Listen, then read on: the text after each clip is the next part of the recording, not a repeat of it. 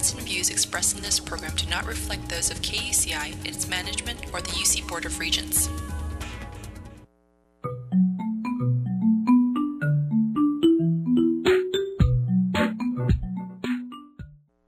Good morning. You're listening to Get the Funk Out. I'm your host, Janine. Two very special guests coming on this morning. First up, Josh Weber. He's an award winning filmmaker based in Los Angeles.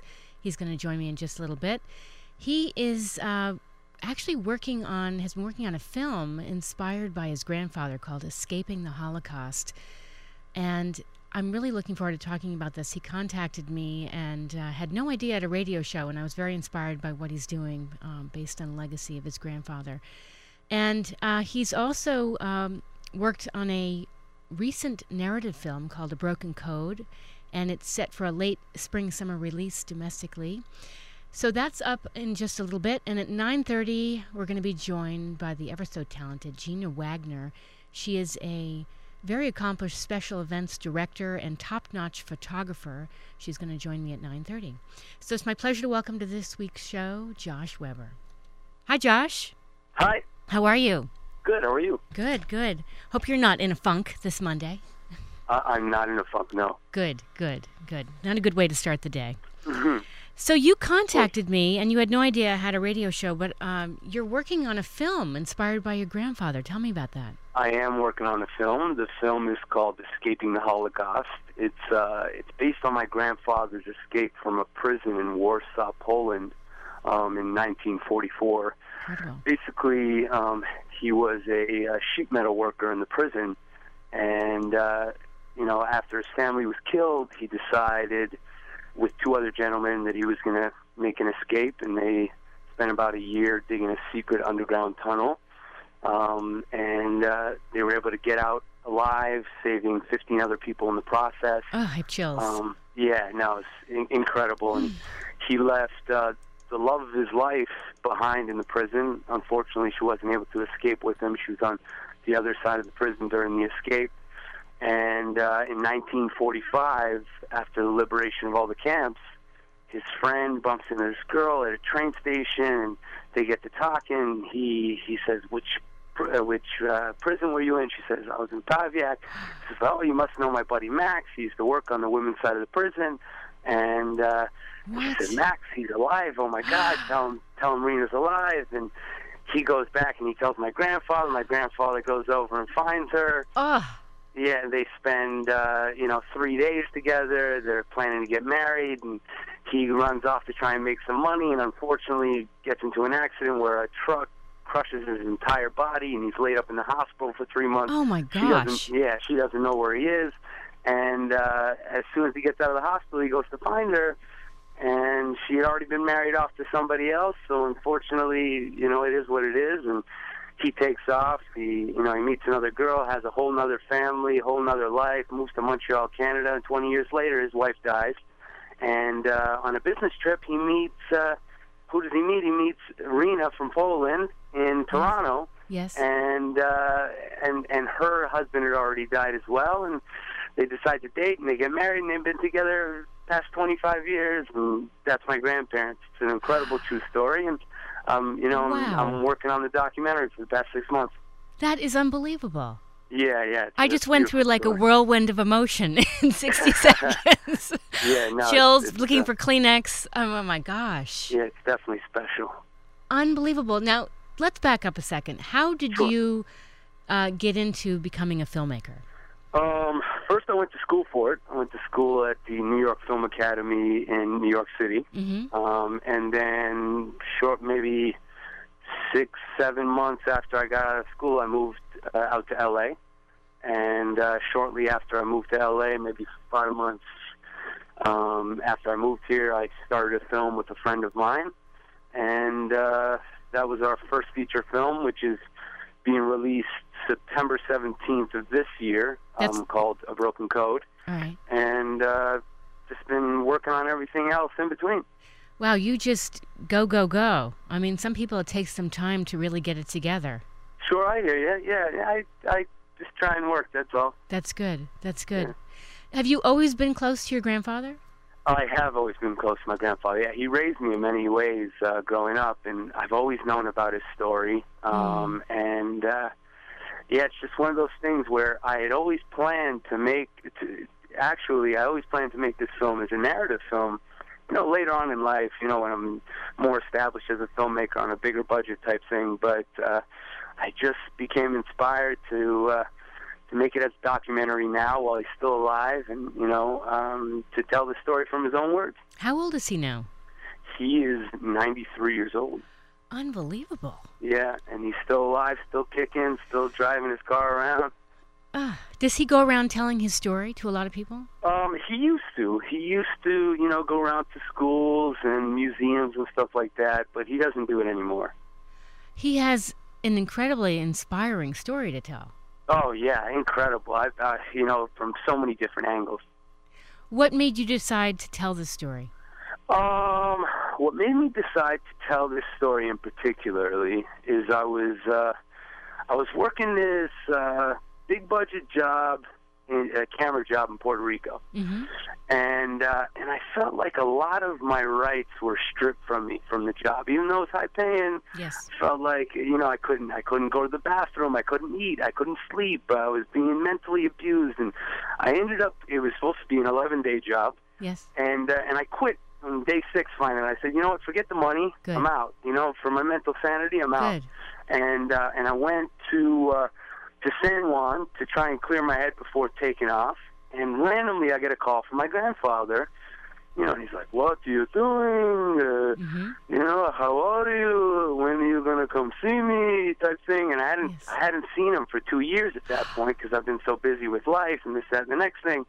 And uh, and I said, you know, and I, I didn't want to tell him what was going on. I said, yeah, I've just been working, you know, and I was kind of, I was in a funk that day. I was going to say, this is your funk moment. Yeah, Yes. I was in a funk, Yes. and uh, and I just I said, yeah, you know, sometime uh, either I'll get to Montreal, and he was in Florida at the time, you know, that's where he goes in the winter, and uh, and I figured, I said, yeah, I'll, you know, we'll figure it out. I'll come sometime, and I Mhm. hung up the phone. And I couldn't stop thinking about him. I, I thought to myself, I could live the next 10, 20 years of what I just went through that I thought was the worst thing in the world Yes. and it wouldn't even compare to one day in the life of him and many others who lived through the Holocaust. You know, Ah, and uh, and then I thought I said, you know what, I gotta. I got to go see this guy. He's still alive. We, I got to tell the story now because, you know, uh, people can't forget that these things happened, and uh, it's very important. It's important for history. It's a it's a beautiful story altogether, and that's what inspired me. and you know, I I was very close to my grandmother, both my grandmothers, but one in, one in particular. And you know, you realize they're not going to live forever. They're not. They're not. You know, one day they're here, and the next day they could be gone. You That's never right. know. That's that's right. with anybody in life. Tomorrow's not promised to anyone. What do you think it is about grandparents? I mean, I- you know, I had a very close bond to my uh, grandmother that we're closer to them sometimes to our own parents. Wh- Why is that? I mean, Uh, you know what? For me, I used, you know, I used to go over to his house uh, every Friday night for Shabbat dinner. I Aw. used to, I used to go over to his house in the morning times, and he'd feed me breakfast. Uh, mhm. I think, I think they're there to pa- grandparents in general who are active in their grandchildren's life are. They're there from a different perspective. You know, they have the age and wisdom of kids that they've raised, and and you know, and they've and they've learned, and and they're able to direct you and guide you in life without having to reprimand you. That's right. Yeah, they have a different perspective. You know, Yeah. they're they're not there to. Um, they they give you a lot of wisdom if you take the time to pay attention. I agree. Yeah, no, they they they definitely they definitely have the wisdom behind them. hmm It's nice hearing you talk about Shabbat dinner because that's very grounding. You know, you have a very hectic day, you have different issues going on, and then you go to your grandfather's house, and it's okay. Now I'm going to pull the plug, and I'm really going to. Yeah, Take the I time. think I think Shabbat is the greatest thing in the world. You know, you shut off Mm. your phone, you don't work. This, that, the next thing. I, you know, I I, I don't observe as much anymore these days. But I, Mhm. when I get older and I start a big family, I'd like to, you know, really settle down and take it as a day of rest completely and That's You know, just shut off the phone, shut off the TV, and enjoy your family, and you know. Absolutely. Yeah. Because we don't have enough moments in life where we just unplug and find meaning and just connect with one another and. Yeah, especially these days with all the technology taking over and you Right. know everything in your face Yes. Yeah. Yes. constantly. I agree. I agree. Now tell me, who did you connect with to work on this film? Um, well, I, I I actually most recently connected with an organization called the 193 um, Holocaust Survivors Club, Mm-hmm. who's behind me in regards to the film, and uh, you know, and they're pushing for me every which way. Um, and then I, you know, I've just been working along it and plugging away. And most recently, I started a uh, Kickstarter campaign to finish the film. Uh, you know, I finished all of the interview portions of the film, but you know, I'd like to shoot some reenactment scenes. And uh, so we're currently raising funds online through the Kickstarter. It's great. Tell me about that if people want to get involved. If somebody wants to get involved, it's easy. Either you can go to www.escapingtheholocaust.com and you can click on a direct link there, or you can go to Kickstarter.com and just plug in Escaping the Holocaust and it will bring you directly to the page. And tell me about the process of making this film. Did you sit down with your grandfather, or did you come up with this idea of how you wanted everything to flow? Yeah, 100%. So the first process was from Puerto Rico, I flew directly to Miami. Mhm. And I sat with my grandfather and I got a preliminary interview with him, and my grandmother was there at the time as well. Um, it, just to kind of overview and get, you know, just the, the bare bones of where the story was. And then I came home and I did some research on my own um, and kind of plotted a, uh, plotted a plan of attack and then uh, and then most recently I went to uh, Montreal to visit with him again for a secondary interview and uh, and the secondary interview with my grandmother. Also got some cinematic uh, type things to go along with the story um, of him, you know, just doing certain things. And uh, and then I went to Israel um, to find the gentleman who dug the tunnel with him. Um, you know, uh, you know, in 1944, which he thought was dead. And uh, I was able to track him down. The guy lives in Haifa. He's still living, breathing, able to talk about it. Um, excuse me, Josh, that's incredible. This guy is still alive as well. still alive as well. Yusek Atlasovich, another you know incredible human being, and Mm. He uh, you know he has some incredible stories as well. And it's just it's amazing. It's really amazing, and uh, that everything. and It's just it's one of those things. You know, I, even if I even if I sleep on the street and find a way to tell this story, Mhm. um, I would do it because it's it's that incredible to me. At what age did you first hear this story? Uh, you know what? I've known about this. Is the thing is, I've known about the escape my entire life, ever since I was a little boy. Mm-hmm. But the love story was something that I only learned about when I started. You know, when I decided, okay, you know what? I'm going to do a documentary on the escape, and then I learned about this love story, and I said, oh my god, that's the. You know, that's, That's- yes. wow, what a story. You know, you. you you hear about escapes, you hear about this, you hear about that, but true love and you know, and especially know. finding somebody again after the hell of the Holocaust is what an incredible thing. And Yes. um, so once once I, you know, it almost relit my fire even more. You know, understand. I, I knew I knew slightly about the love story, but I didn't know how in, in depth it was. Had he not told you until you were much older about the love story? You know what? It was just one of those things. I guess. I, I guess it's it's funny because to me, and obviously to many other people, it's miraculous. It's incredible. But to them, they're just like, yeah, you know, that's that's our story. It's like Mhm. you know when you ask somebody, how'd you meet your girlfriend or how'd you meet your wife. They, they got a story, you know, and Yes. they think it's cool, good story, Yeah. you know. But um, I don't know. I, I I think it's incredible. It is incredible, and the resilience of your Yeah. grandfather and the people he was with, hmm and the and so so it was. Let me back up. So it was your your grandfather and his friend decided to build this tunnel. to to dig uh, a tunnel Dig in the the tunnel, workshop. They they you know they were sheet metal workers in this prison called Pawiak in Warsaw, and uh, my grandfather had a shop on the women's side of the prison, so he was able to get you know back and forth from the women's to the men's side of the prison. They finally decided they figured, you know what? They were killing people left and right. They were, Mhm. you know, they were liquidating the prison one minute where th- there'd be 4,000 prisoners, and then there'd be seven prisoners, and the only reason they kept them on is because they were workers, and and you know his family's already dead.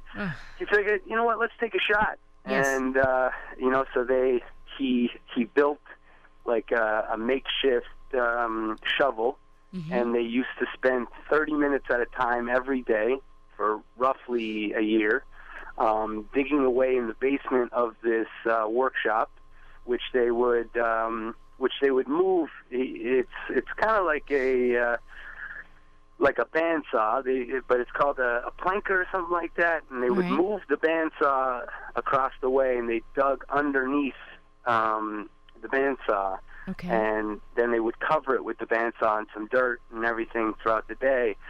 But uh, it's incredible to hear how they, they, you know, they would strip down in their clothing. They would strip down and, and dig naked, you know, so that their clothing wouldn't be dirty, so the guards wouldn't see and nobody would know. And you know, one guy would be outside watching, and the other guy would be with, uh, you know, a, uh, a water hose to breathe out of, you know, inside, and they would take turns. It's, it's such an incredible thing.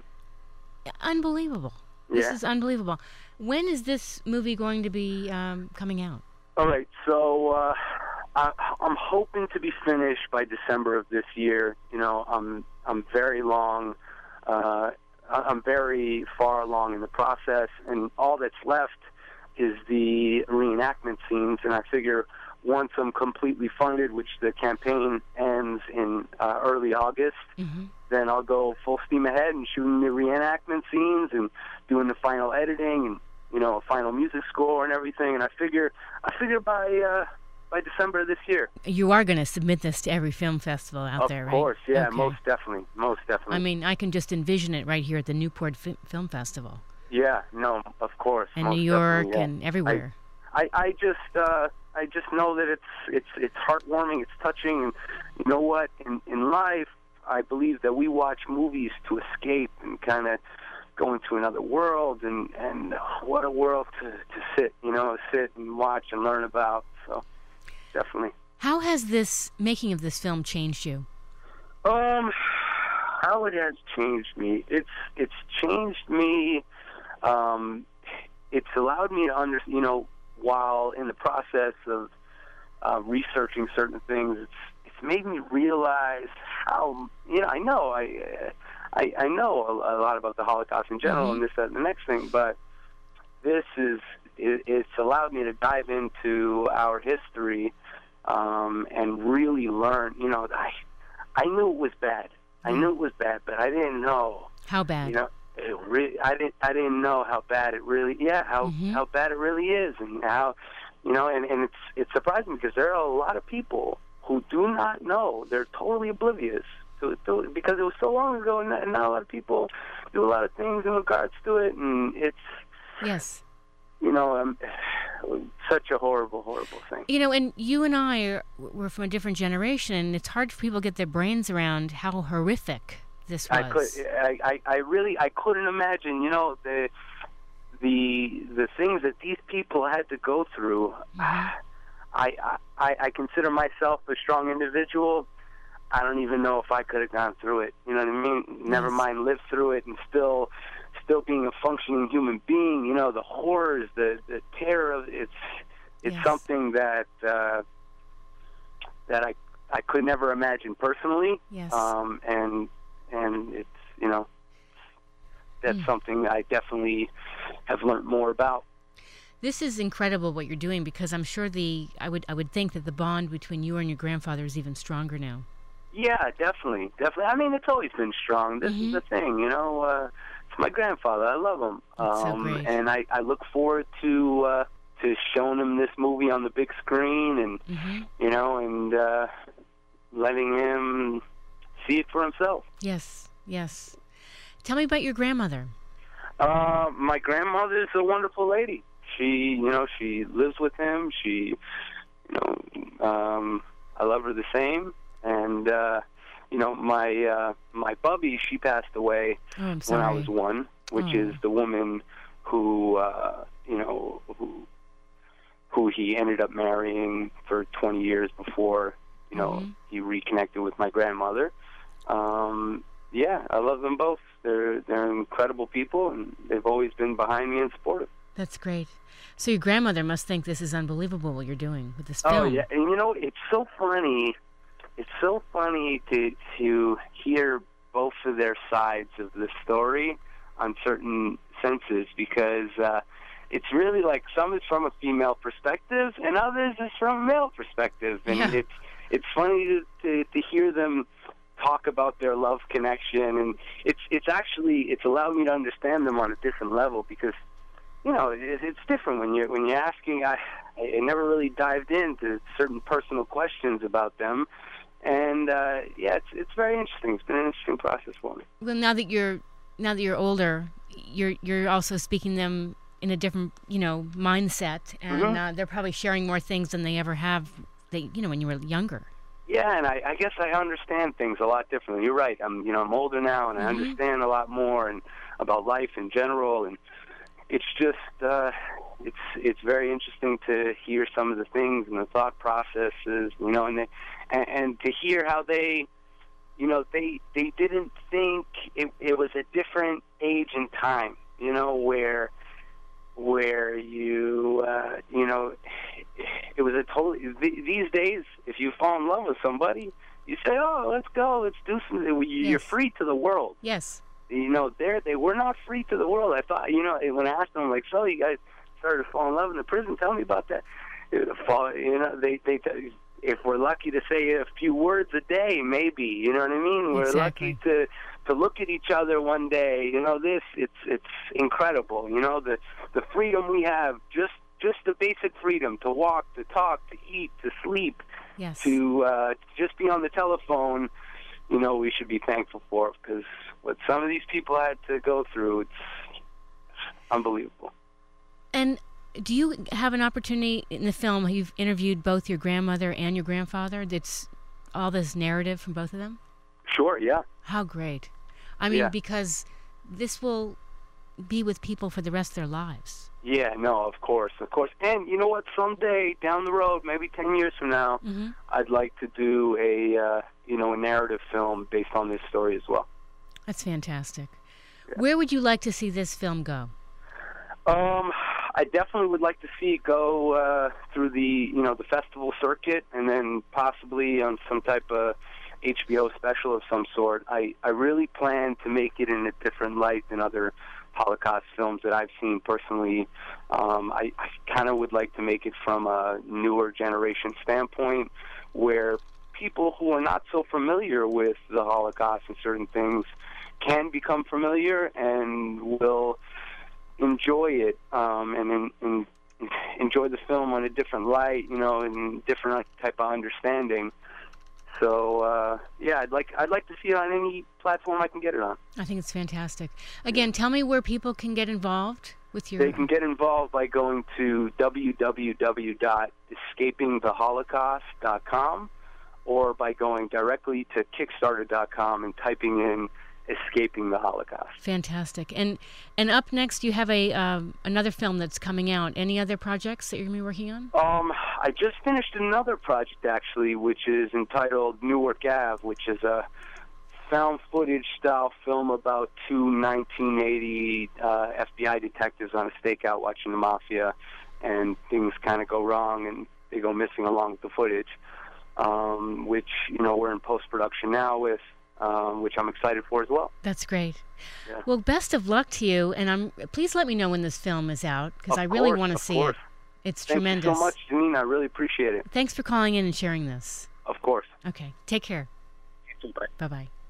That was Josh Weber, an award winning filmmaker based in LA, talking about his film he's working on, Escaping the Holocaust. If you've missed any part of this interview, it'll be up on my blog, which is getthefunkoutshow.kuci.org.